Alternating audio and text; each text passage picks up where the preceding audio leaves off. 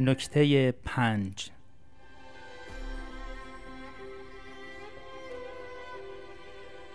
استفاده از تنز.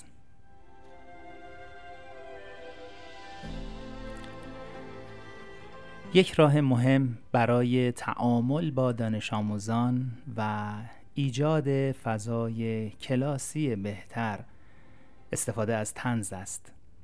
اما در این زمینه باید به دو نکته دقت کنید.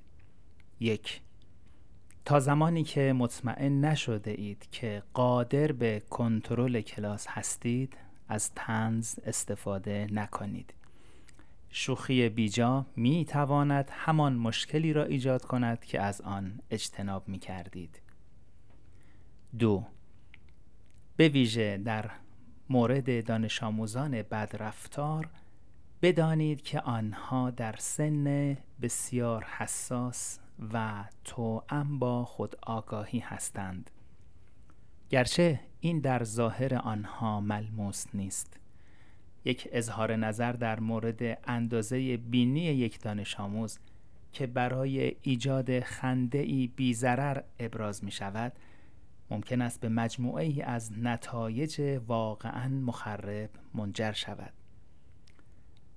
حاشیه امن در زمینه استفاده از تنز در کلاس این است که هرگز نکته شخصی در مورد یک دانش آموز حتی به شوخی بیان نکنیم. برای شوخی کردن از خودتان و یا موضوع درس مایه بگذارید. پس از گفتن لطیفه سعی کنید کلاس را هرچه سریعتر به فعالیتی که در حال انجام آن بودید برگردانید.